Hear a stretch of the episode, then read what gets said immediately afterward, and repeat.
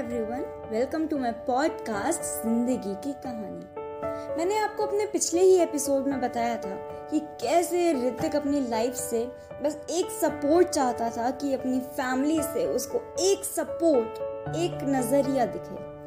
पर वो कहीं पर भी वो एक उम्मीद की किरण नहीं ढूंढ पा रहा था। ऋतिक ने अपने घर वालों को मनाने की भी कोशिश की पर वो नहीं मान रहे थे तो वो बहुत ज़्यादा मायूस और डिसअपॉइंट हो चुका था। ऋतिक ने कभी भी एक्सपेक्ट नहीं किया था कि ऐसा कुछ भी हो सकता है। उससे बिना पूछे ही उसका एडमिशन करवा दिया गया और उसको भेजने की तैयारियाँ भी शुरू हो गई। चलो ऋतिक पैक करो सामान, निकल रहे हैं हमें। ऐसा ऋतिक की मम्मी बोलती है। ऋतिक चुपचाप, बिना कुछ बोले अपने रूम से बाहर आ जाता है और अपना सामान अपनी वाइट कलर की इनोवा में रख देता है। वो बैठता है और अपने कानों में ईयर लगा के गाने सुनने लगता है। हाँ उसको गाने सुनने का बहुत शौक था और गाने सुनते सुनते वो इमोशनल भी हो जाता था। ऋतिक में और हिम्मत नहीं थी कि वो अपने घर वालों से बहस कर सके। वो अपने कॉलेज पहुँचता है, उसको कैंपस बहुत पसंद आता है, पर उसका वहाँ मन नहीं लगता। पसंद आने में और मन लगने में फ़र्क होता है। उसकी मम्मी उसको हॉस्टल तक ड्रॉप करती हैं और बोलती हैं अच्छा लगा ना, कितना बड़ा कैंपस है, तुम्हारे यहाँ बहुत सारे दोस्त बनेंगे। मुझे पक्का यकीन है तुम्हारा मन लग जाएगा यहाँ। ऋतिक जवाब नहीं दे पाता और जैसे ही उसकी मम्मी उससे पूछती हैं, क्या हुआ?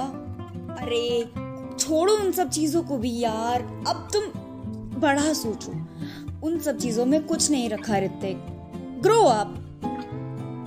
ऋतिक अपनी मम्मी का दिल नहीं तोड़ना चाहता था।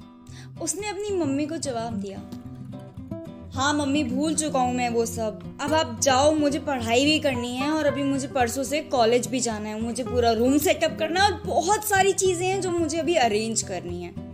और मुझे अपना लैपटॉप भी देखना है। अभी नया लिया है, सब कुछ उसमें डिस्टर्ब्ड है। मुझे इंस्टॉल करना है एप्लीकेशन इंस्टॉल करनी है और बहुत सारा पढ़ाई का स्टफ़ मुझे डाउनलोड करना पड़ेगा। और ना पहुँच के प्लीज़ मुझे कॉल करना और सेफली जाना हाँ। और ना पापा को बोलना, मैं उनको बहुत मिस करूँगा और ध्यान रखना मम्मा प्लीज़ वो ये बोलता है और उसकी मम्मी रोने लगती हैं। ज़ाहिर सी बात है कि हर पेरेंट को अपने बच्चे से बहुत लगाव होता है। उनको थोड़े टाइम के लिए भी उनसे अलग होना पसंद नहीं होता। ऋतिक बचपन से ही अपने पेरेंट्स के साथ ही पला बड़ा था तो उसकी मम्मी को बहुत दुख हो रहा था उससे दूर होते हुए। ऋतिक को थोड़ा सा अजीब लग रहा था, क्योंकि वो बिल्कुल अपनी मम्मी से अलग नहीं होना चाहता था, पर उसको अपने करियर पे फोकस करना था। अब, पर ऋतिक को अपने करियर पे भी तो फोकस करना था। पर अब सवाल ये उठता है कि क्या वो जिस करियर को चूज़ कर रहा है, क्या वो उसमें खुश रह पाएगा? क्या वो उसमें मन लगा के पढ़ाई कर पाएगा? ऋतिक भी अपने आप से यही सवाल पूछने लगा था। उसने अपने पेरेंट्स की खुशी के लिए वो करियर ऑप्ट तो कर लिया था, पर अब वो क्या करता? ऋतिक कॉलेज तो जाता था, पर उसका वहाँ मन नहीं लगता था। कुछ दिनों बाद उसने एक ऐसी डेयरिंग चीज़ की, जो शायद ही कोई कर सकता है। ऋतिक ने पार्ट टाइम जॉब करा और अपने आगे के साइड करियर के लिए पैसे इकट्ठे करे, जो उसके पेरेंट्स के लिए वो साइड करियर था, पर उसके लिए उसको अपना पूरा फ्यूचर दिखता था। ऋतिक के डिज़ाइन लाजवाब थे और उसको देखते ही कोई भी उससे इम्प्रेस हो जाता था। ऋतिक ने ऑनलाइन फ्रीलैंसिंग करनी शुरू करी और अपने डिज़ाइंस बेचने शुरू करे।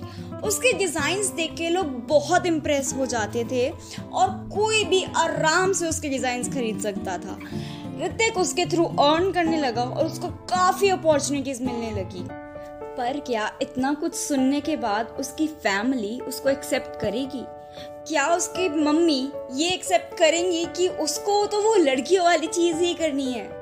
उसका इंटरेस्ट ही वो है, क्या फ़र्क पड़ता है कि वो एक लड़की करे या एक लड़का करे? फ़ैशन डिज़ाइनिंग बस एक करियर है जो कि इंटरेस्ट के बेसिस पे किया जाता है।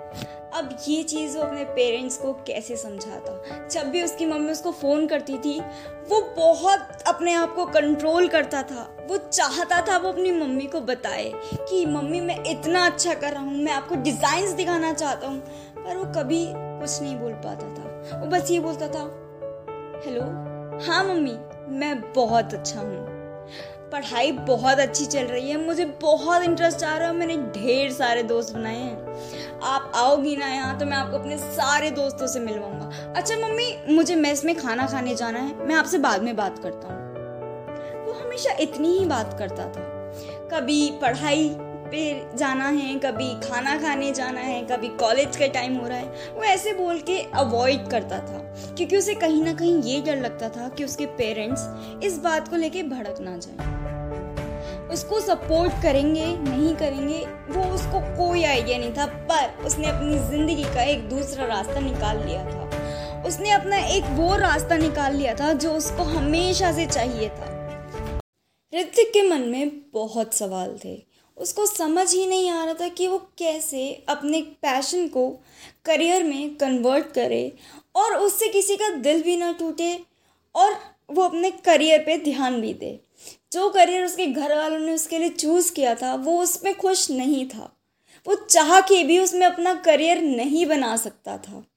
ऋतिक ने कैसे अपने पेरेंट्स को मनाने की कोशिश की, ये आप अगले पॉडकास्ट में देखेंगे।